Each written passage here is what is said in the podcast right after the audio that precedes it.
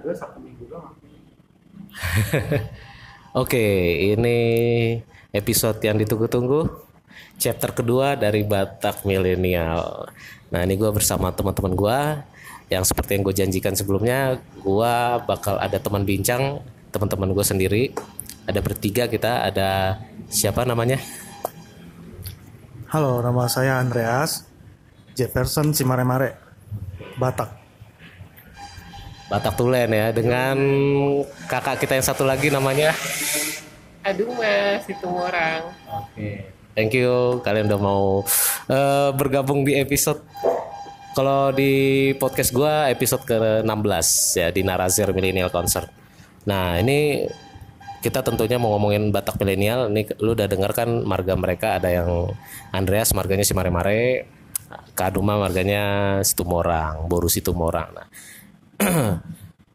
gue sebenarnya udah agak lupa-lupa inget ya apa aja yang gue bahas waktu di chapter 1 jadi kalian bisa dengar sendiri lah cuman gue pengen nanya-nanya dulu nih ke temen gue ke Andreas dulu deh. Eh, soal menurut lu eh, kalau ekspektasi orang tua kita nih terutama ekspektasinya orang tuanya Andreas dulu lah ya.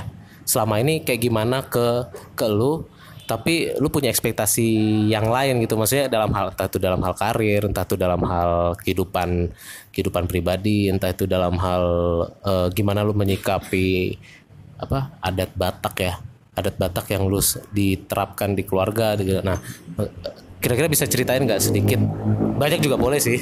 Soal eh, yang sering bertentangan lah gitu apa aja misalkan. Kayak waktu itu kan pernah cerita eh, bokap pengennya lu kerja bagaimana tapi lu pengennya eh, entrepreneur atau apa. Kira-kira contohnya kayak gitu. Oke, berangkat dari masa kecil mungkin ya. Jadi ekspektasi orang tua kita sebagai orang Batak, mereka mereka pasti menuntut anaknya yang terbaik, sekolahkan yang terbaik, belajar disuruh sampai ngeles di mana gitu.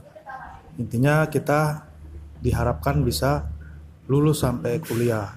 Kalau ibaratnya nama istilah Bataknya apa? Ha- Hamaraon, Habagion, Asangapon. Itulah tujuan setiap orang tua Batak dulunya. Nah, berangkat dari perubahan zaman, kalau gue dilahir di tahun 1985, itu lebih berangkat dari pergaulan kita itu yang kalau gue sih memang dulu itu besarnya di Medan. Mungkin dalam gaya adat Batak itu masih kental banget. Cuman mungkin karena kita mengikut orang tua juga mutasi ke sana sini. Secara pribadi sih gue sedikit kurang mengenal perkembangan milenial kita ini orang Batak seperti apa? Tapi gue potong dikit bro. Kalau domisili se- selain menetap lama di Medan dan Jakarta di kota mana lagi bang? Ya, gue dulu pernah di kota, oke dari lahir kisaran, oh kisaran. Medan, Palembang, Palembang. Jakarta. Nah sekarang gue kerjanya di Cikupa, Tangerang. Bekasi. Pernah tinggal di Bekasi, Tangerang. Oke, jadi Palembang berapa tahun gue tuh Palembang 2 tahun. Pokoknya setiap dua tahun sekali pasti pindah. Ya, oke. Nah, balik ke topik ya apa? Boleh Eh, itu apa Hmm. ekspektasi orang tua kita terhadap kita yang kebanyakan ini kita masih generasi milenial lah Hmm. gitu. Jadi mungkin dari cerita yang ada di gua sendiri pribadi, orang tua gua itu khususnya bapak, ayah gitu ya. Mereka menginginkan saya sendiri itu mau kerja di tempat orang, minimal PNS, mengharapkan lah gitu kan. Nah, sementara di anak saya sendiri itu pengennya memang dunia usaha bergelut seperti itu berkecimpung lah nah jadi intinya kadang-kadang pertentangan itu ada di situ. Nah si orang tua kita tidak melihat potensi yang ada di diri kita sendiri.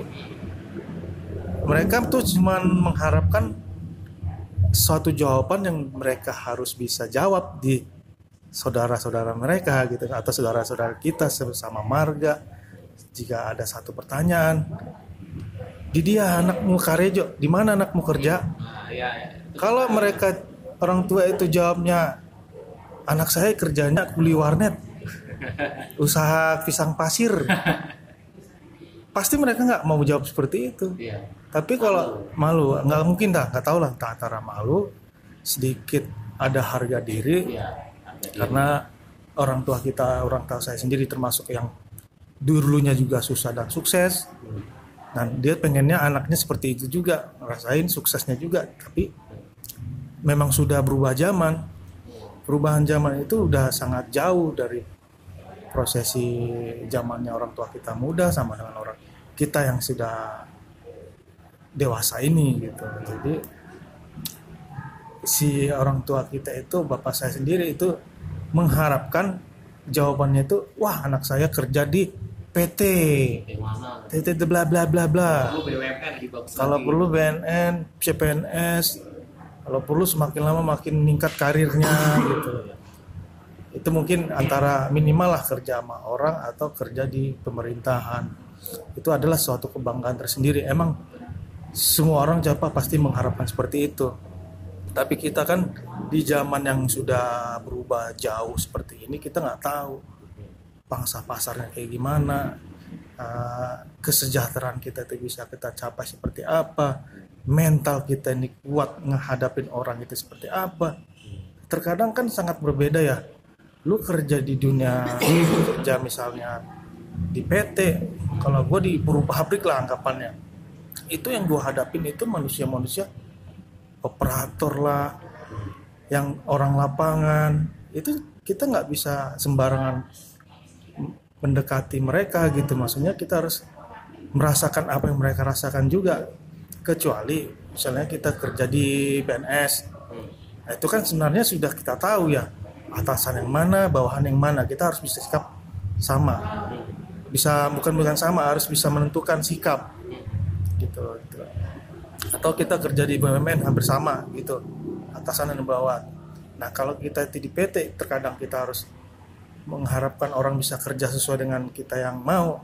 Kita harus tahu karakter orang ini bekerja seperti apa. Iya apalagi PT ini bukan PT yang TBK misalnya. Beda TBK sama yang belum TBK itu apalagi sifatnya tuh PT-nya ini udah perusahaan keluarga itu Ya, sangat berbeda. sangat beda uh, situasi bekerjanya lah. Lingkungan kerja kita juga sangat berbeda.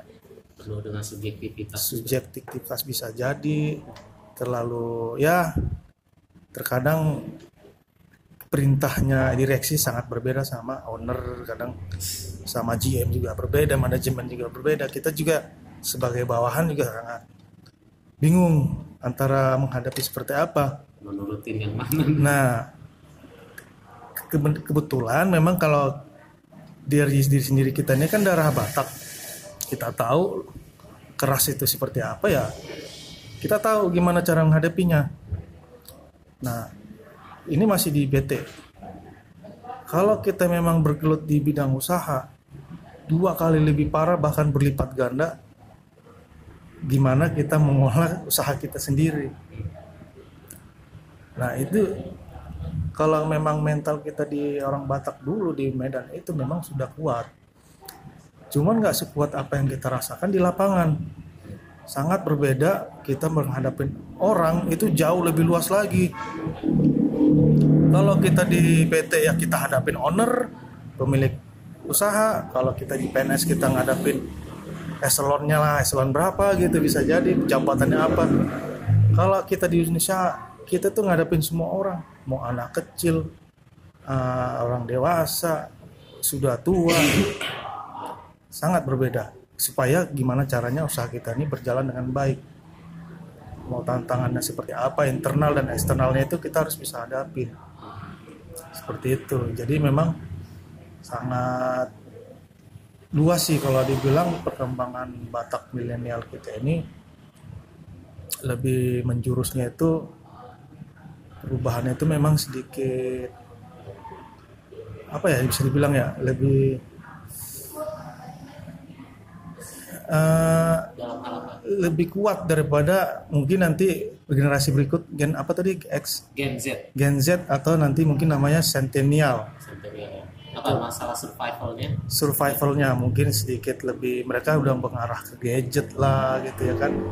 Tanpa mengharap apa kita tuh dulu memang nggak ada gadget segala macam masih bisa uh, berusaha sendiri uh, cara mendapatkan suatu uh, barang itu susahnya seperti apa. Nah sekarang kan semua serba mudah. Ya. ada ojek online juga ke mana-mana bisa. Mau beli apa pun online shop ada semuanya dianterin gitu kan. Sedangkan kita dulu itu cari satu unit uh, kalkulator ya dulu ya. Itu itu aja pun kita tuh harus benar-benar perjuangan banget. tuh. Nyari serinya mau di mana pengalaman hidupnya Kak deh itu nanti mungkin dia yang ceritain lah atau perjuangan-perjuangan kita yang dulu lah anak-anak 1980-an sampai 90 itu dia dikatakan milenial. Nah, kalau milenial ini kan mungkin secara global, tapi kalau dibilang Batak milenial itu mungkin lebih spesifik. iya Nah, kenapa dia bisa lebih spesifik? Karena kita ini memang ber- di dilahirkan bukan mungkin di bukan di daerah pegunungan. Kalau kita kan Batak banget itu memang daerah kampung. Semua kita itu ditakdirkan semuanya harus bisa keluar itu apa namanya? merantau merantau. Batak itu harus merantau. Jadi dulu ada namanya peribahasa lokasi aku lahan ku olah semua. Kalau orang Jawa bilang kita lempar ubi berbuah itu karena tanah kita subur. Nah kalau kita di Batak itu kita tahu sebenarnya itu bisa subur dan kita harus bisa mengolahnya lagi lebih banyak lagi sampai benar-benar tidak bisa diolah. Nah, itulah sebenarnya karakter orang Batak itu seperti apa. Harus benar-benar kita tahu medan kita seperti apa di dunia hidup kita ini gitu loh. Seperti apa sih hidup kita ini yang kita bisa olah. Bermanfaat setidaknya buat diri sendiri bahkan buat orang lain. Itu ya wes. Ada pertanyaan lagi? bermanfaat buat diri sendiri dan orang lain ya. Tapi yang gua amatin selama ini sih eh kalau generasi terutama generasi orang tua kita kan zaman dulu kan susah banget ya. Kayak orang tua gua kayak susah gitu eh, sekolah mesti jalan kaki, jarak ber- berkilo-kilo, terus nggak punya nggak punya uang jajan, nggak bisa beli eh, makanan-makanan susah nyari. Istilahnya kalau kita sekolah aja masih ada gorengan masih ada apa itu boro-boro gorengan gitu kan. Eh, mesti manjat. Kalau ada buah jatuh udah seneng banget makan buah di tengah jalan. Yang apa manjat pohon mangga misalkan ambil mangga wah udah seneng banget makan mangga di situ gitu. Jadi kayaknya tuh makanan aja tuh zaman zaman mereka sekolah aja tuh dulu berharga banget. Makanya ketika mereka merantau tuh oh, tujuan mereka adalah money money money. Gimana caranya sejahtera gitu. Pengen eh, gimana gue bisa punya rumah yang enak buat ditinggal gimana gue bisa makan enak gimana gue bisa punya gaji eh, lumayan untuk menghidupi eh, diri bahkan ketika udah berkeluarga kan terus kan pesan pesan opung-opung kita ke orang tua kita kan eh, kalau udah umur segini udah umur segini udah udah kerja udah gini udah lulus kuliah apa udah lulus SMA langsunglah kalian cari cari itu kalian eh, rokap kalian gitu gitu kan cari pasangan hidup kalian gitu kan. Makanya mereka cepet-cepet nikah kan. Eh, beda sama kayak kita yang apa baru umur berapa umur berapa baru nikah kayak gue aja belum nikah misalnya gitu kan padahal gue udah udah kepala udah masuk kepala tiga juga misalnya gitu kan. Nah tapi maksudnya gue sangat memaklumi perjuangan orang tua kita gitu kan yang terutama yang dari kampung gitu. Eh, tapi gini eh, maksudnya eh, itulah. Jadi maksudnya eh, kita mengerti mereka dan gue berharap mereka juga mengerti apa yang sedang kita perjuangkan gitu. Kayak misalnya kita perjuang eh, karena ketika mereka datang ke perantauan itu mereka nggak mikirin orang lain. Mereka cuma mikirin perut mereka gimana gue bisa bertahan hidup gitu kan. Dan itu yang mana itu itu sangat wajar dan sangat manusiawi. Karena mereka serba kekurangan. Numpang ke rumah orang orang saudara gitu kan. Misalkan waktu pas mereka di kampung merantau kamu ke keluarga eh, kamu ke ini ke amang rumah apa ada amang borumu atau ada tulangmu di sini atau ada bapak udamu di sini di Jakarta di sini di sini. Misalkan di Tanjung Priok atau di mana. Kamu ke situ ya selama kamu ber, ini sana cari sekolah cari makan segala macam kayak gitu. Jadi kayak bahkan bokap gue pernah cerita dia pernah pura-pura apa galak ke angkot gara-gara nggak punya duit buat bayar angkot. Saking itunya kan eh saking nggak ada duitnya gitu waktu masih masih apa? SM eh, bukan SM eh, pokoknya baru banget lah baru banget nyampe di Jakarta lah merantau lah. Mungkin era-era 70-an lah 75 76 gitu gitu lah. Nah gitu. Jadi eh maksud gua kalau dalam hal kerjaan nih entrepreneurship atau apa kan gue ngerti eh, orang tua kita tuh melarang kita untuk atau me- me- menganjurkan kita ayolah tolong dipikirkan lagi. Kamu mau usaha mau capek-capek usaha nggak punya duit gitu kan udah kamu kerja kantoran aja gitu. Kamu udah ya, jadi cari CPNS saja atau ngelamar di sini ngelamar di situ ngelamar di sini ngelamar di mana ada BUMN buka lowongan ada eh, bapak tuamu bapak udamu ada lowongan di sini kamu masukin sini. Eh, karena mereka karena rasa sayang mereka sama kita mereka nggak tega melihat kita susah gitu. Ketika karena mereka tahu maksudnya mereka juga membayangkan kalau kita usaha kita rugi kita stres kita nggak ada duit terus mereka kesian sama kita gitu. Mereka memang eh, rasa sayang mereka tuh seperti itu. Mereka nggak mau eh, mereka melihat lagi masa lalu mereka gitu lewat kita gitu kan. Eh, eh, walaupun kita misalkan punya epic punya tekad untuk pantang menyerah gagal naik lagi gagal bangkit lagi gitu. Jadi eh, gitu. Cuman yang memang pada pada akhirnya kembali ke pribadi masing-masing sih kalau menurut gua. Jadi kayak kalau lu mampu lu merasa kayaknya kemampuan gua potensi gua tuh lebih besar kalau di lebih besar daripada gua kerja di kantoran lebih lebih besar daripada gua eh, ngikutin direktur GM dan segala macem. Karena gue punya kemampuan di sini dan sini dan sini kenapa enggak gua eh, mencoba ngambil jalur entrepreneurship gitu. Eh, bikin misalkan ada orang buka kedai kopi atau misalkan orang bikin jasa fotografi atau apa segala macam karena dia punya potensi lebih daripada di belakang meja gitu kan. Lebih dari behind the, se- the desk. Tapi kalau dia merasa kapasitasnya oh gue nggak nggak mampu kayak gitu-gitu gue nggak mampu di soft skill gue nggak mampu menghasilkan apa kemampuan gue dikonversikan jadi sebuah bisnis atau sebuah usaha gue nggak mampu. Ya udah silakan lah Eh, orang-orang kita ini generasi milenial kita ini orang-orang Batak terutama ya silakan eh, menempuh jenjang jalur karir gitu tapi kalau menurut gue jangan terlalu banyak ngeluh. Jangan terlalu banyak ngeluh bos lu begini bos lu begitu. Ya memang begitulah kehidupan perusahaan gitu kan. Lu pasti bakal ketemu orang-orang yang gak lu suka bakal ketemu orang-orang yang menyudutkan lu menjatuhkan lu. Nah itulah dinamika dinamika karir perkantoran gitu. Sementara kalau dinamika usaha lu ditipu orang bisa eh, apa customer nggak ada bisa jualan lu nggak laku bisa produk lu nggak di nggak diterima masyarakat pasar bisa. Nah itu itu itu itu itu apa? Itu adalah suka eh, duka dukanya dukanya orang berusaha. Tapi dukanya orang kantoran kalau eh, ya dia disudutkan orang disalah-salahin. Kalau deadline nggak ke, nggak kekejar disalah-salahin bahkan bisa kena sanksi dipotong gaji segala macem.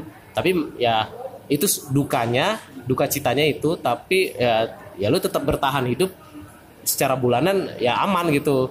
Wah, pa- paling berapa sih kalau dipotong gaji juga paling cuma berapa kali. Kalau lu bikin kesalahan habis itu ya kehidupan berang kembali normal lagi kan gitu. Jadi memang itu kembali ke masing-masing. Cuman gue berpikir eh, ini agak-agak ini ya agak agak ngambil agak skopnya agak luas lagi nih ya. Misalkan dalam hal Indonesia gitu. Kayak misalkan presiden kita menganjurkan kita entrepreneurship entrepreneurship. Kayak Ciputra berkali-kali bilang kita orang-orang eh, entrepreneurship kita masih dua persen masih di bawah berapa persen lah dari yang kuota yang seharusnya di Indonesia harus miliki eh, eh, pengusaha beneran ya bukan pengusaha ece-ece bukan bukan pengusaha dari perusahaan keluarga atau apa maksudnya kayak gitu. Eh, tapi ya lingkungan kita nggak mendukung itu. Eh, di atas sana mendukung secara secara jargon mendukung tapi ya keadaan belum Ya, masih masih masih mereka masih terlambat gitu kan. Akselerasinya masih terlambat dari jargonnya jargonnya lebih cepat daripada daripada eksekusi di lapangan lah realitanya gitu kan. Eh, kalau kalau eh, ini kan budaya kita kan orang Batak kan ya seperti itu. Kalau budaya orang Chinese keturunan Chinese rata-rata memang sudah terbiasa di keluarganya di, diarahkan entrepreneurship. Jadi kalau tiba-tiba lu resign dari kantor terus kenapa kamu resign dari kantor? Kayak misalnya orang tuanya gitu kan ngomong yang orang-orang yang keturunan Tionghoa atau Chinese. Ya kayaknya aku lebih seneng seneng ngembangin ini misalkan ngembangin jualan eh, eh, mainan robot misalkan. Kayaknya lebih ahli di mainan robot jualan mainan robot oh gitu ya udah silakan gitu. Tapi kalau kayak orang tua Batak "Kap- kenapa kamu resign? Iya pak kayaknya aku lebih seneng ini jadi pelukis pengen bikin lukisan. Emangnya kamu mau makan apa dari lukisan? Kayak gitu kan misalkan kayak gitu. Langsung gitu langsung agak negatif biasanya biasanya. Cuman kalaupun positif orang tua orang Batak positif pun oh ya udah silakan. Tapi dia pasti akan kayak udah kamu kalau kalau nggak jelas kayak gitu udah kamu balik kerja lagi deh gitu. Kayak gue kayak gitu digituin. Kalau usaha kamu nggak sama bokap kalau usaha kamu nggak menghasilkan banget udah kamu lamar kerja lagi aja kantoran lagi kayak gitu. Yang awalnya bokap gue mendukung kayak gitu. Mendukungnya pun gue nggak yakin mendukung sepenuhnya maksud gue karena yang gue tahu ya bro ya. Tapi nanti kalau lu pengen punya thoughts langsung ngomong aja gitu ya. Kaduma kalau misalnya pengen pengen nimbrung boleh loh gitu walaupun nggak berencana untuk nimbrung nih gitu. Eh, eh, apa? Mendukung misalkan mendukung ya ya udah kamu kalau mau kalau mau usaha ini silakan.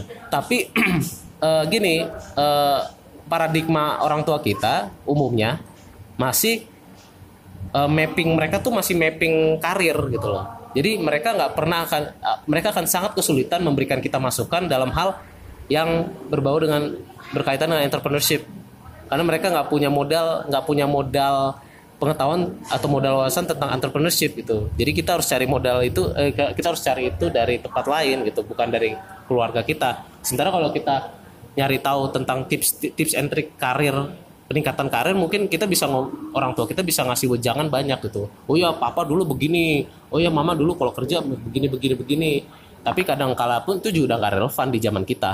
Karena zaman dulu kayak zaman dulu ya eh, istilahnya eh, dire- bos kita bos kita nyuruh nyuruh orang kita ngepel ngepel gitu bos kita nyuruh orang tua kita nyapu nyapu gitu. Nggak pakai nggak pakai tapi. Yes yes yes yes yes gitu. Yes bos yes bos yes bos. Tapi kalau generasi kita kan agak rebel ya. Kritis rebel. Kayak misalkan nyapu. Loh kenapa saya mesti saya nyapu pak? Ini kan udah bersih. Misalkan gitu contohnya. Ngepel. Loh. Ngepel. Ngapain pak saya ngepel? Emang job desk saya ngepel? Kayak gitu misalkan kayak gitu. Jadi langsung ditentang duluan bosnya. Makanya makanya apa kayak apa namanya turnover ya? Turnover turnover zaman sekarang kan tinggi banget. Orang cuman kerja di satu satu PT itu cuman dua tahun tiga tahun udah udah syukur banget tuh. Kebanyakan satu sampai satu setengah tahun gitu. Kayak gua aja seumur umur kerja di PT itu dari tiga PT yang gua kunjungin nggak pernah ada yang sampai dua tahun kayak gitu kan. Cuman kalau kasus gua memang waktu pas gua kerja karir gitu kerja kantoran gitu gue emang udah udah mulai udah mulai meniti merintis eh, bisnis merintis usaha usaha IT sama teman gue sejak gue ini. Jadi gue udah waktu itu perhatian gue emang udah kepecah dua dari awal gitu. Jadi makanya gue nggak lama bertahan di di satu PT satu setengah satu setengah tahun. Ada yang kurang dari setahun kayak gitu. Nah cuman eh, apa ya emang rezeki rezekian sih kalau kita dapat bos yang enak gitu kan ya. Kita kan ngarepinnya gitu Eh, ini ini ini soal karir ya kita masih ngomongin karir ya. Nanti kalau yang hal non karir nanti bisa eh, dibuka topiknya. Eh, terus kayak misalkan misalkan apa ya Eh, kayak kayak ini eh, kalau kita kalau kita misalkan eh, entrepreneurship kita mesti mesti mesti tahu konsekuensinya kan. Lu harus siapin modal dulu. Kadang orang ada yang ada yang mesti kerja dulu berapa tahun nabung untuk untuk memodali usahanya gitu kan. Eh, cuman ada juga yang yang take risk yang berani ngambil resiko.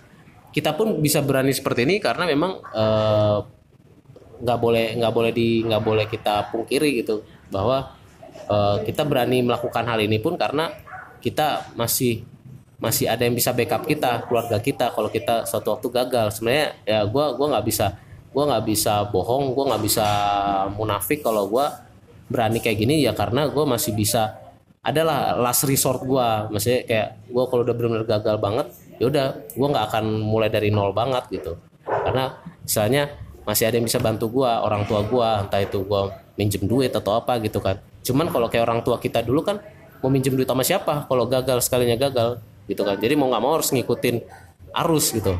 Harus ngikutin arus harus kerja di sini harus kerja di situ segala macam gitu kan Eh, itu sih terus kira-kira ada yang mau lu sampaikan nggak Ya. Iya, Bang. Eh, boleh sekalian review? Kayaknya ya. Gitu. Eh, ada lagi mungkin. Ini mungkin ya balik lagi ya dari topik Batak milenial. Hmm. Ini adalah sebuah perubahan zaman yang berbaru dari perubahan zaman yang lama. Ya, boleh. Jadi sebenarnya yang kalau gambaran yang gue lihat di sini perubahan zaman itu adalah penolakan dari perubahan yang lama. Jadi kesannya kita itu memang menjatuhkan zamannya orang tua kita. Begitu juga nanti kalau kita sudah berkeluarga dan sudah di beda zaman lagi, kita akan merasakan zaman yang orang tua kita rasakan. Nah, ya, di sini saya gue coba ngebela lah zamannya orang tua kita dan sedikit gambaran lagi gue kepikiran atau balik dari zaman dulu ada yang mengatakan kalau orang Batak khususnya daerah pegunungan sama daerah pesisir mungkin agak berbeda ya Iya. kita sedikit logatnya keras kencang gitu ya. mungkin orang ngerasa kita itu eh, marah padahal itu menurut kita itu kita tuh bicara yang biasa karena jarak antara rumah yang satu misalnya keluarga yang satu di ketinggian keberapa harus ngomong teriak itu ke bawah itu Iya, iya. jaraknya sangat jauh makanya kita suara kita agak lantang. lantang. Nah, balik dari segi ekonomi, kenapa kita itu disuruh memang bekerja itu memang lebih harus lebih keras. Mereka zaman orang tua kita yang orang tua gue lah mungkin ya. Mereka itu seperti yang lu bilang tadi, kerjanya sampai jalan kaki bisa jadi dari gunung sana ke gunung sini bela-belain hanya untuk Sekolah. sekolahin anaknya. Tujuan mereka sebenarnya bukan hanya untuk anaknya sukses. Tujuan mereka orang tua kita mungkin mungkin di, di suku lain mungkin seperti ini. Mereka ingin orang tua kita itu supaya lebih baik dari orang tua kita. Susahnya mereka dulu itu supaya kita tidak ngerasain. Kita ini generasi berikutnya ini lebih merasakan yang lebih simple memang tujuannya ke situ nah karena karena itulah mungkin kelemahan dari zaman dulu mereka tidak mengetahui namanya ini perubahan zaman ini. Efeknya ini bisa berupa segala segi lah. Mungkin dari psikolog psikologi setiap orang berbeda-beda. Pergaulan juga berbeda-beda. Belum tentu orang Batak yang dari kampung sama Batak dari kota. Itu pola pikirnya itu masih leb- lebih beda yang di kampung daripada yang di kota dan mungkin perjuangan mereka itu sangat beda juga. Iya. Kenapa? Karena kita sudah merasakan susahnya di kampung. Kalau di kota mungkin oke lah pinggir kota bertahan hidupnya seperti apa, survivalnya seperti apa. Nah, misalnya ya tapi intinya segala fasilitas semua di kota ada ketimbang lu hidupnya di desa itulah kenapa gua bermaksud membela zaman orang tua kita karena tujuan mereka memang satu mereka ingin anak kita lebih baik dari mereka. Nah kalau bisa bapaknya sudah sukses pengusaha atau kerja di CPNS ini gelarnya eselon 1, eselon 2, 3 si anak itu harus bisa lebih tinggi dari si bapak. Itulah pola pikir yang pernah gue rasakan di zaman gue waktu kecil sampai gue yang di sini memang tujuan orang tua itu seperti itu kenapa mereka malu mengatakan kalau anaknya itu lebih lebih tidak tidak kreatif eh bukan Lebih tidak tinggi status status pekerjaannya dia Ya, sendiri. tapi kan belum tentu anaknya itu kan bisa lebih kreatif gitu daripada orang tuanya. Karena yang dimaksud ini kreatif kayak Presiden Jokowi bilang, industri kreatif. Kenapa? Karena ide-ide anak muda zaman sekarang itu luar biasa kreatif. Gue juga nggak bisa mungkirin di bawah gua aja umur gua itu lebih banyak lagi kreatif idenya itu seperti apa jauh lebih nggak nggak nggak kita bisa bayangkan lah kalau misalnya kita pengen suatu produk dijualnya seperti apa mereka bisa eh, menjualnya tuh lebih dari yang kita harapkan kita lebih efektif lebih optimal. efisien ya benar kayak gitu. Itulah kenapa fungsinya kita tuh sebagai orang Batak itu ya mental sih sebenarnya mental kita ini di di perubahan zaman kita ini kita siap atau enggak kita terima apa enggak. Apalagi nanti namanya industri pasar bebas persaingan bebas. Seperti pemerintah juga sudah mengharapkan kita menuju ke sana. Itu kita nggak bisa pungkiri. Kita harus siap yang namanya ada turis. Itu sebenarnya bukan turis lagi. Mereka bukan ancaman. Dan mereka ini sudah lebih besar lagi pola pikirnya itu untuk hidup di negara kita. Dan kita itu bukan jangan menganggap mereka itu menjajah kita. Karena kebanyakan orang Indonesia menganggap orang pekerja misalnya yang dari Cina itu apa istilah katanya? TKI TK tenaga asing gitu ya. Iya tenaga kerja asing. tenaga kerja asing. Tiongkok. Dipekerjakan di sini. Se- sebenarnya itu bukan karena me- mereka ingin menjajah kita. Karena memang tenaga kerja kita pun sebenarnya masih belum belum bisa di bukan belum bisa diandalkan orang bisa semua bekerja bisa. Be- belajar pasti bisa belajar. Seperti gua nih di pabrik empat divisi gue laluin. Nah. Eh, basic gue ekonomi tapi gue kerja di dunia teknik hobi di dunia IT IT ya, hobi. Semuanya berpenghasilan malah berpenghasilan kadang-kadang di IT Hmm. nah itulah tuntutan yang zaman sekarang ini kita harus siap. Namanya serba bisa. Hmm. namanya uh, pergaulan itu sudah sangat berbeda. Dulu kita bergaulan sesama satu suku pindah ke kota beda suku harus bisa bergaul harus mengerti mereka. Nah sekarang dunia sekarang ini kita yang kita harus tekankan harus kita ingat itu adalah beda negara. Kenapa? Karena ya itu kenapa? Ki- kita itu nggak mungkin mengharapkan uh, zaman kita itu hanya menonton kita memang mau nggak mau terima nggak terima teknologi itu harus berkembang lebih pesat lagi. Jangan salah loh sekarang itu Indonesia itu masih 4G di luar sana sudah merancang namanya 6G bukan 5G lagi loh. 5G itu udah jadi. Speednya udah gigabytes. Ya per second. Kita tuh masih sekitar mega seratusan mega nggak ada nyampe satu giga. Satu giga pun ada. Cuman mahalnya bukan main. Itulah teknologi. Belum lagi segi sisi perubahan apalah adat sosial gitu. Kita dulu apalagi yang namanya orang Batak sangat kental namanya menjaga. Menjaga adat kita ini supaya terlestarikan. Oh iya jangan sampai hilang identitas kita. Nah ini gue mau ngomong nanti nih. Ya soal adat. adat. Pelestarian adat. Nah itulah kenapa gue bisa bilang seperti ini. Karena itulah perubahan zaman ini kita harus mau nggak mau siap menghadapi segala sesuatu ini. Karena kalau kita nggak siap kita akan terus turun. Justru makin jauh.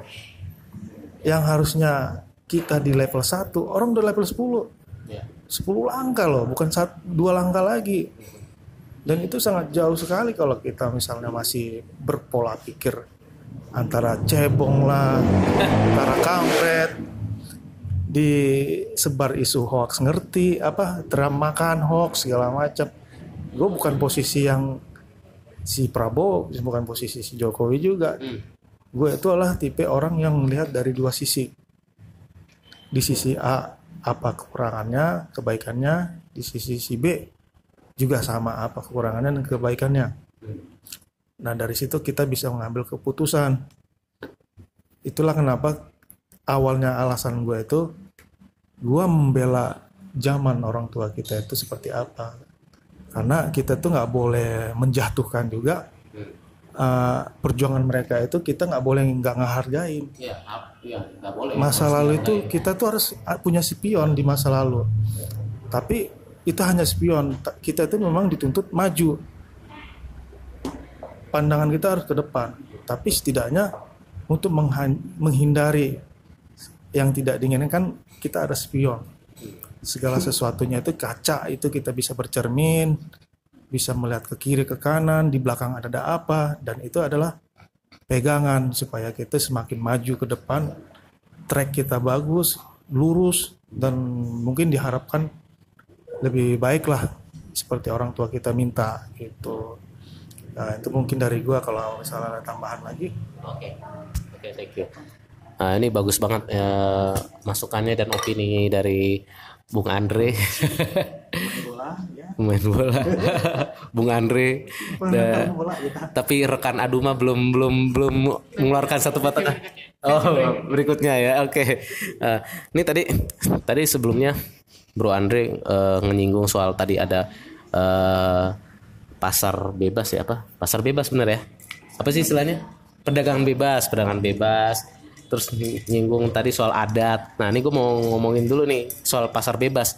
Nah, jadi kalau gue ditanya orang atau ditanya orang tua gitu ya, soal kenapa sih kamu nggak nggak balik kerja kantoran lagi? Kenapa sih kamu nggak gini? Nah, sebenarnya ada kaitannya juga dalam hal perdagangan bebas ini, karena ada narasi yang ada narasi yang yang diangkat bahwa ketika lu ketika perdagangan bebas, pasar bebas ini benar-benar berjalan dan udah benar-benar berlaku di seluruh negara di dunia, hampir seluruh dunia. Karena kan kata kalau kata guru SMP gue dulu, Soeharto udah terlanjur menandatangani perdagangan bebas 2020, ya kan? Eh, Indonesia sudah terlanjur, jadi harus ikut gitu kan. Eh, gini, kenapa kit- makanya di luar CPNS, di luar ASN, yang mana itu adalah pegawai negeri sipil dan eh, ya pokoknya lembaga pemerintahan dan di luar BUMN yang selama ini selalu dilindungi oleh negara untuk tidak bangkrut atau untuk tidak tutup, ya kan?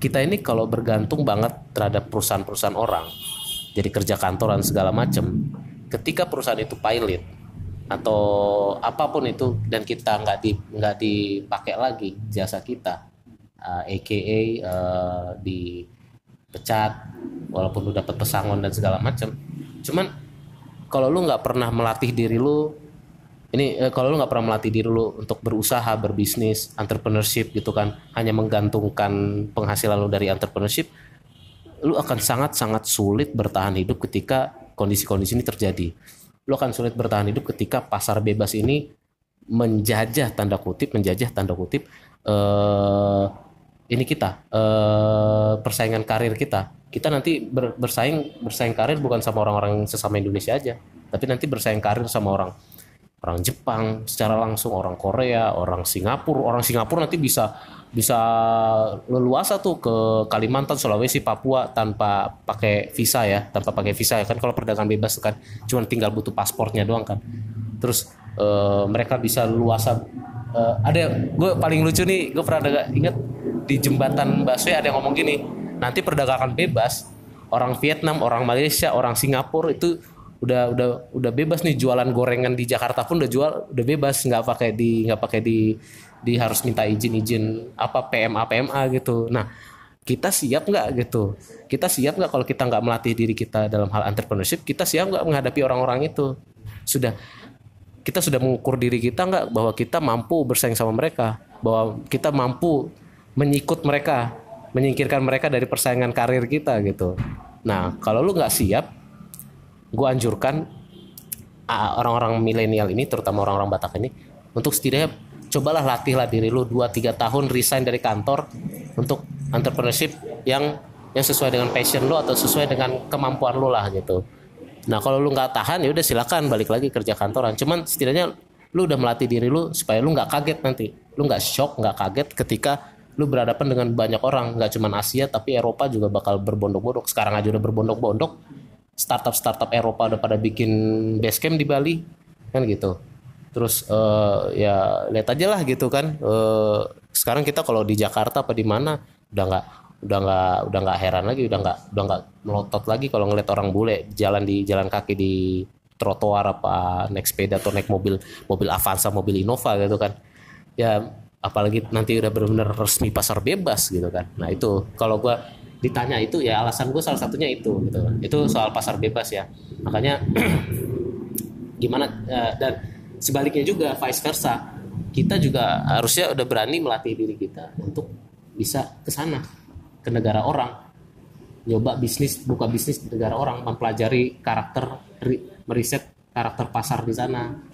Mereka di sana eh, lakunya apa gitu. Karena kan setahu gua nih setahu gua kalau di negara-negara luar itu lebih konsisten karakter pasarnya ketimbang kita. Kalau kita kan lebih banyak spontan ya Eh, lagi demen lagi demen bakso bakso semua. Lagi demen kopi kopi. Tapi habis itu nanti tiba-tiba karena bubble ini kan tiba-tiba nanti tutup.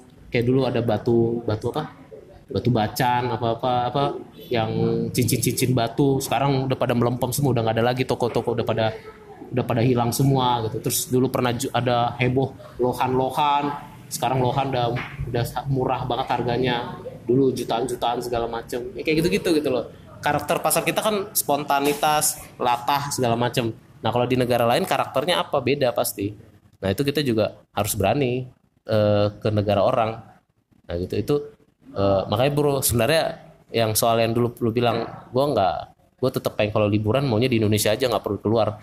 Ya maksudnya kalau gue boleh nga- boleh ngasih masukan eh, oke lah lu kalau nggak suka liburan di luar negeri nggak apa-apa. Tapi lu cobalah sekali-sekali keluar negeri bukan buat liburan tapi misalkan lu belajar riset ke pasar kira-kira lu kita kira-kira ada nggak negara yang bisa kita invasi secara bisnis kayak gitu. Itu yang gua kenapa mau diajak ke Malaysia mau diajak ke mana ke mana gitu kan. Karena gua makanya gua yang gue posting di Instagram atau apa pun juga pasti hal-hal yang ada sifatnya wawasan gitu. Kayak gue ke sini sini gue pelajarin.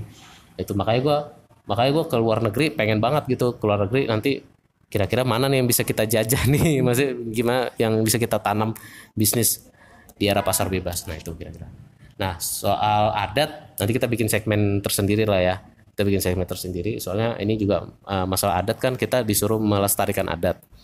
Tapi yang gua yang gua pernah singgung juga di episode chapter pertama Daftar Milenial orang tua kita tuh menekan kita untuk melestarikan adat itu nggak cuman bahasanya oke bahasa it's fine kita harus ngerti bahasa Batak kita harus bisa eh, ngobrol pakai bahasa Batak tapi yang kedua mereka nyuruh kita harus mengikuti semua tatanan atau peraturan adat adat nikah dalam pernikahan dan eh, misalkan pernikahan dan acara orang meninggal gitu. Oke kalau acara orang meninggal gue nggak nggak terlalu pusing lah ya. Maksudnya ya udahlah kita menghormati. Tapi maksud gue apakah cuman itu aja eh, yang harus kita lestarikan? Sementara mereka ngomongin harus kamu harus ngikutin, harus mengulosi begini, nikah itu harus begini, kamu harus diadatin. Kalau nggak diadatin kamu nggak bisa ngadatin orang segala macam.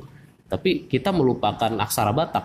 Orang tua kita nggak pernah ngomongin aksara Batak. Nah, kayak gitu. Jadi eh, itu bukan bagian dari pelestarian adat juga tuh.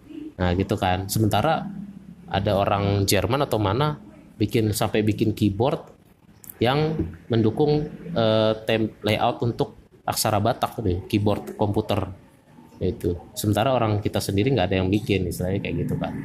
Nah, yang jadi yang melestarikan adat siapa nih? Yang melestarikan adat, yang melestarikan budaya Batak. Kita apa? Apa orang Jerman ini kan misalnya gitu. Kan contoh gitu. Jadi itu yang gue sering ngobrol agak sering cek bukan ini ya sering berdebat sama nyokap gue gue bilang melestarikan adat itu nggak cuma nikahan sama orang meninggal mak gitu. Ya dan menurut gua menurut gua kita nggak wajib untuk nikah secara adat gitu loh. Buat gua buat gua.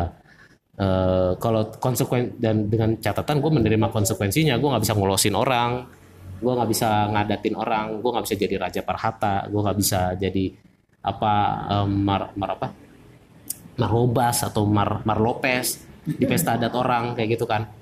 Nggak bisa. Ya gue menerima konsekuensi itu.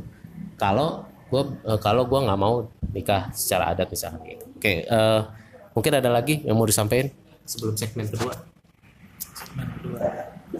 Tentang adat. Nah, oke, gua udah cukup menangkap ya tadi yang dibilangin Bro Zoro mengenai persaingan bebas, perdagangan bebas. Kalau gua dari segi mat- kacamata gua sih gua ngelihat uh, orang Batak kita itu sebenarnya mentalnya sudah kuat dari dulunya. Dilahirkan pun di kota kita tuh udah ada karakter kerasnya. Gen kita tuh kuat. Jadi kalau misalnya dicampur orang Batak sama orang Sunda bagus-bagus memang ganteng-ganteng cakep-cakep katanya nah gitu kan nah balik kenapa kita harus menghadapi pasar bebas ini tadi sih yang gua tangkap itu adalah Joro bilang "Si- jangan sampai kita terjajah sama bangsa lain di bangsa kita sendiri persaingannya saingannya kita kalah ya.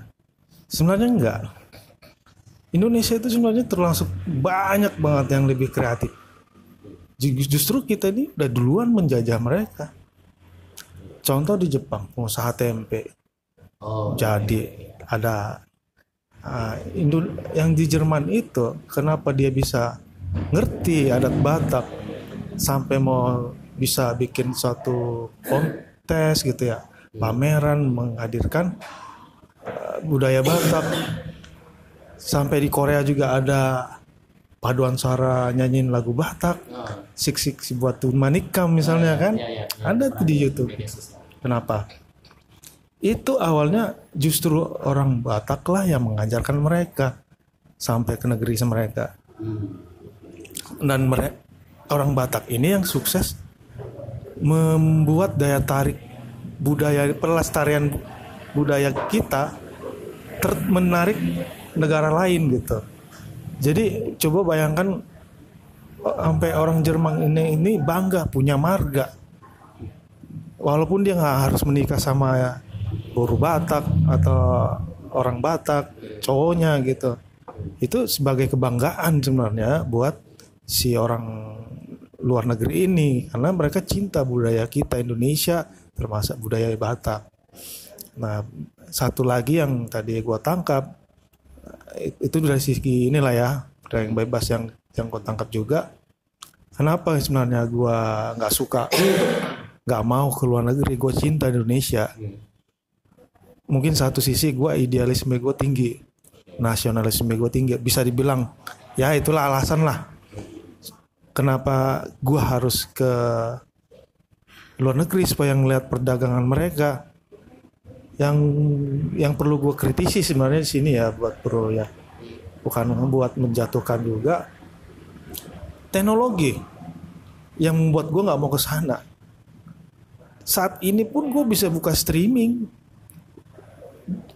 Misalnya gue mau search New Zealand lagi ada teroris. Bisa? Atau eh, Brexit. Efek Brexit ekonomi mereka jatuh sampai sekarang pun mereka masih menolak negara mana itu ya pecahan dari Inggris itu kan Scotland atau Scotland?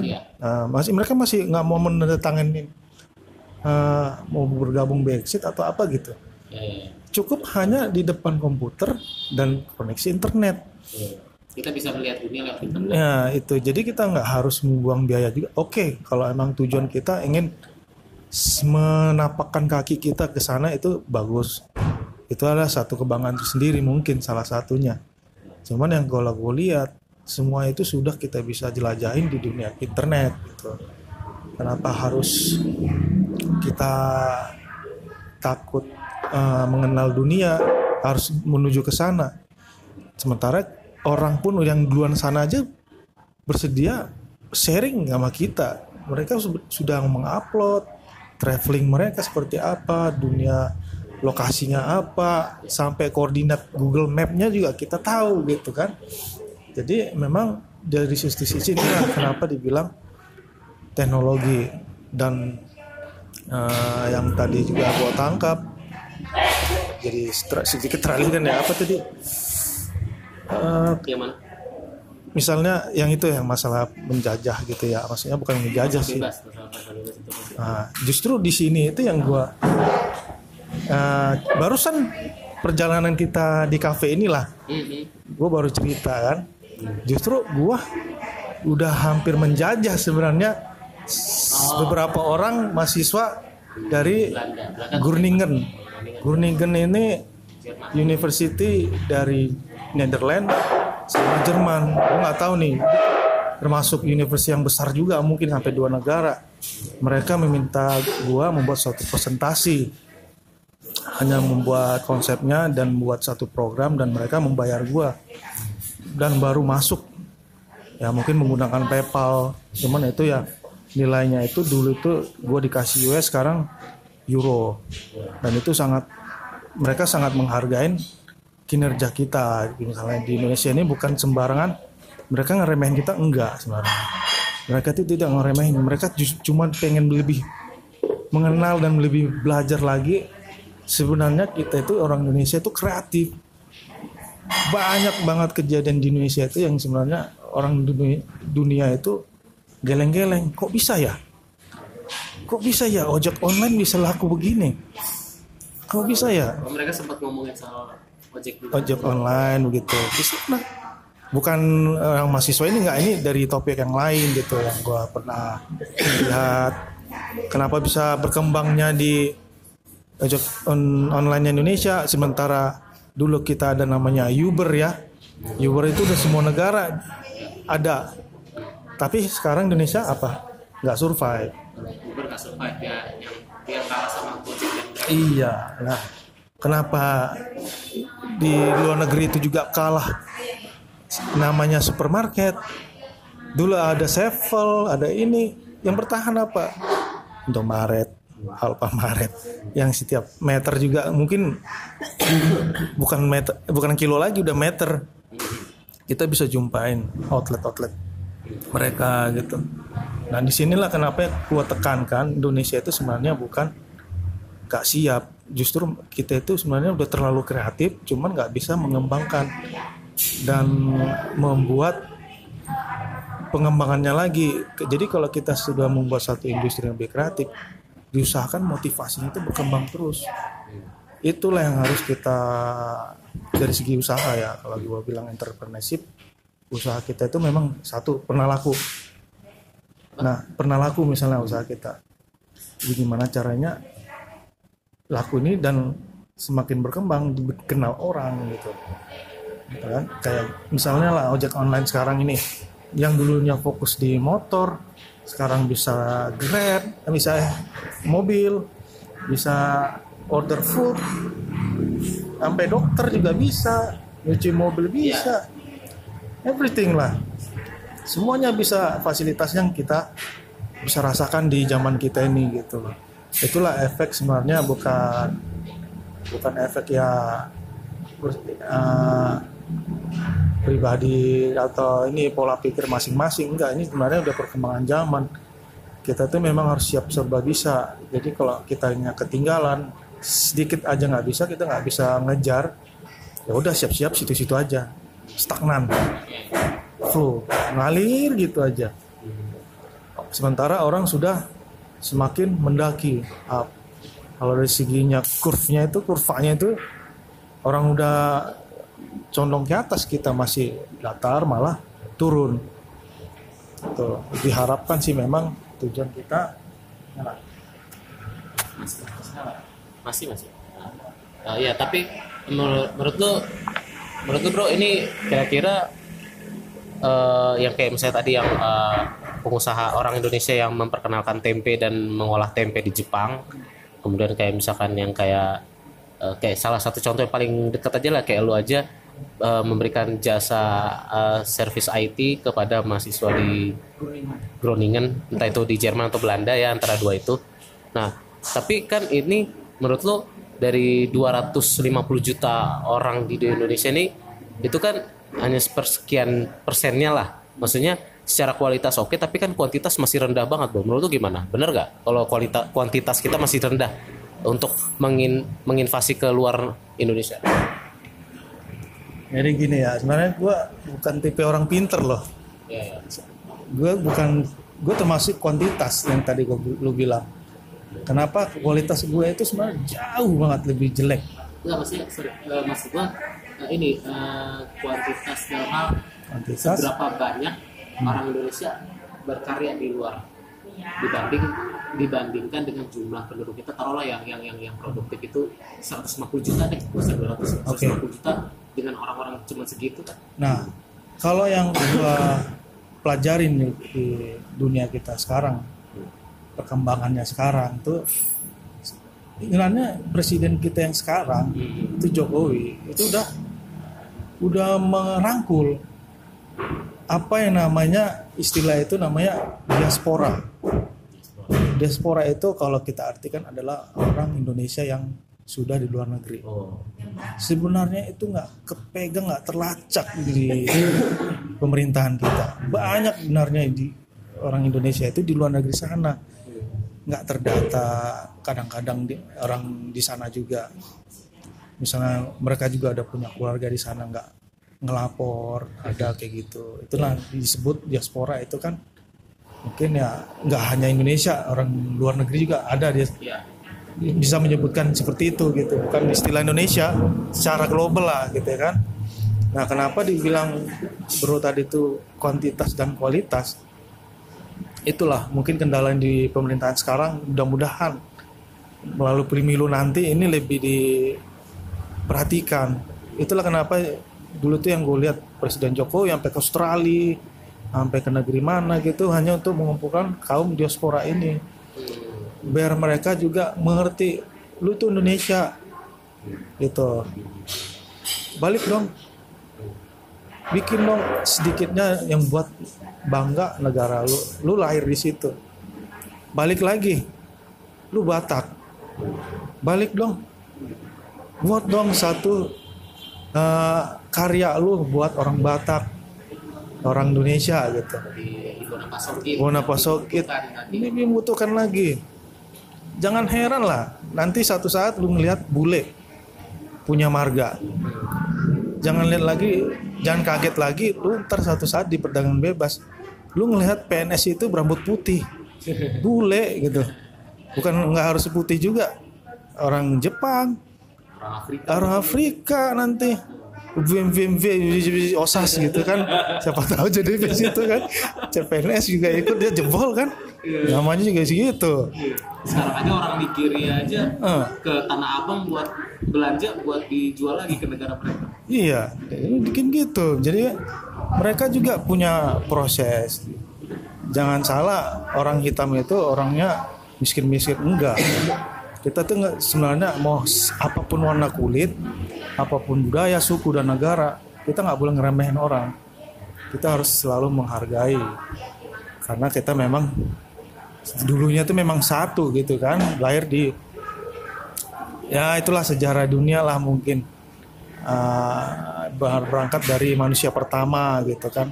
Sebenarnya kita ini sebenarnya satu turunan gitu. Mungkin itu dari kepercayaan lah gitu ya nah hanya perkembangan inilah yang membuat pola pikir kita ini berbeda-beda bertentangan kadang-kadang sampai tidak mengenal siapa yang kita uh, percaya imani uh, Tuhan kita siapa itu. Itulah kenapa kita itu apa pun zamannya ya tetap hanya kita lah yang bisa mengatur pola pikir kita menghadapi solusi kita masalah kita apa solusinya apa bagaimana kita menyikapinya dengan kesabaran seperti apa itulah dianggap seperti kedewasaan kita nanti di eh, lapangan lah tujuannya di situ oke ada lagi yang tanyain Oke, thank you, thank you. Wah, ya, ya, benar, benar, benar. Juga ya, berarti dari diaspora ini mungkin udah lumayan banyak juga ya. Mungkin udah, udah hitungannya udah jutaan orang kali. Ya, nggak cuman. ya, Oke, oke. Oke, good, good. Nah, jadi ini kita udah bahas, udah hampir satu jam kita udah bahas soal eh, macam-macam, terutama dalam hal entrepreneurship, dalam hal eh, bagaimana orang Batak milenial berkarir di- dibandingkan dengan generasi orang tuanya, kemudian eh, tantangan-tantangan yang akan datang buat orang-orang Indonesia dan orang-orang Batak pada khususnya ya bagaimana em, apa baik orang Batak yang di kota maupun orang Batak yang di Bonapasoge gitu kan. Nah, kalau kayak gua kan eh, orang Batak yang besar di Jakarta, walaupun pernah tinggal di Medan juga. Sem- Sementara eh, Bro Andre itu eh, orang Batak yang besar di Medan. Itu di Jakarta itu baru di Jakarta pas kuliah ya? kuliah kuliah kuliah nah gitu sementara kalau kayak Kaduma yang belum ngomong sama sekali dia besarnya episode berikutnya. Nah kalau Kaduma eh, besarnya di Sidikal- Sidikalang ya bisa di, bisa dianggap sebagai Bonapasogit lah ya. Nah, perantau gitulah. Jadi pasti eh, perjuangannya beda karakternya beda. Walaupun sama-sama orang Batak tapi perjuangannya beda karakternya beda. Goalnya pun juga pasti beda gitu. Kayak gitu. Jadi karena gue termasuk gue mengakui gue harus mengakui bahwa gue termasuk orang Batak yang agak dimanja juga gitu. Masa kecilnya sampai besar gitu. Tapi ya gue bersyukur bahwa walaupun begini gue tetap mencoba berusaha semandiri mungkin lah. Belajar entrepreneurship eh, berentrepreneurship gitu kan. Berani berani ngambil zona yang tidak nyaman buat gue sendiri gitu kan. Dan tapi ya ya ini PR gue adalah membuktikan pembuktian ke orang tua apakah gue berhasil atau gagal nanti kayak gitu nah itulah paling yang yang yang jadi tantangan tapi ya gue banyak sebenarnya sih gue banyak paradigma gue agak-agak berubah dari tahun ke tahun terutama kaitannya sama hal spiritual sih. Ini sekedar share aja. Hal-hal yang berkaitan dengan spiritual banyak paradigma gue agak-agak berubah. Yang tadinya pengen punya yang pengen punya ah udah eh, ntar. Yang punya goal pengen punya uang misalkan omset miliaran rupiah sampai jadinya ayo udahlah bukan karena nyerah ya tapi kayak oh seharusnya bukan nggak bukan om- eh, tujuan targetnya bukan omset miliaran rupiah tapi targetnya bagaimana bikin brand lu sukses. Brand lu tuh eh, eh, banyak banyak yang suka banyak yang laku gitu. Jadi bukan soal angka tetapi soal eh, nilai value-nya. Bukan nominal tapi value-nya. Kayak gitu gitulah banyak juga pergeseran paradigma gitu nah itu itu itu itu tadi soal karir entrepreneurship dalam uh, generasi milenial kita. Ya generasi milenial yang kalau di yang gua cat yang gua baca di Wikipedia itu uh, antara pertengahan 80-an sampai eh awal 80-an sampai eh, akhir 90-an lah gitu akhir 90-an jadi dari awal 80-an Nah, kalau kayak kayak kayak Bro Andre itu kan eh, pertengahan 80-an Kaduma pertengahan 80-an gue akhir 80-an jadi kita milenial-milenial senior lah termasuk milenial-milenial senior. Kalau yang milenial-milenial junior kan yang lahir-lahir tahun 98 97 99 kayak gitu-gitu. Atau tahun 95 Oke, nah segmen berikutnya eh, kita bakal ngomongin banyak soal adat, adat dan budaya Batak, Eh, terutama kalau karena gue ini Batak Toba, jadi kita ngomongin Batak Toba dulu deh, gitu. Kita ngomongin Batak Toba eh, dalam hal soal baik itu dalam hal kerajinan tangan, dalam hal eh, pakaian adat, eh, ulos, terutama ada rumah bolon, ada, dan yang paling sering yang paling paling apa paling top top listnya lah. Top listnya tuh kan top 3 nya adat Batak itu yang paling dikenal kan paling populer kan adat pernikahan adat orang meninggal. Satu lagi apa ya sama bahasa Batak lah sama bahasa Batak sama bahasa Batak bahkan aksara Batak itu nggak masuk top 3 dari itu semua nah itu kita bahas selain top 3 dan eh, di luar top 3 gitu. oke jadi eh, stay tune di Narazer Narazer Podcast, Narazer Show Millennial Concern. Eh, kita balik nanti di segmen berikutnya. Thank you.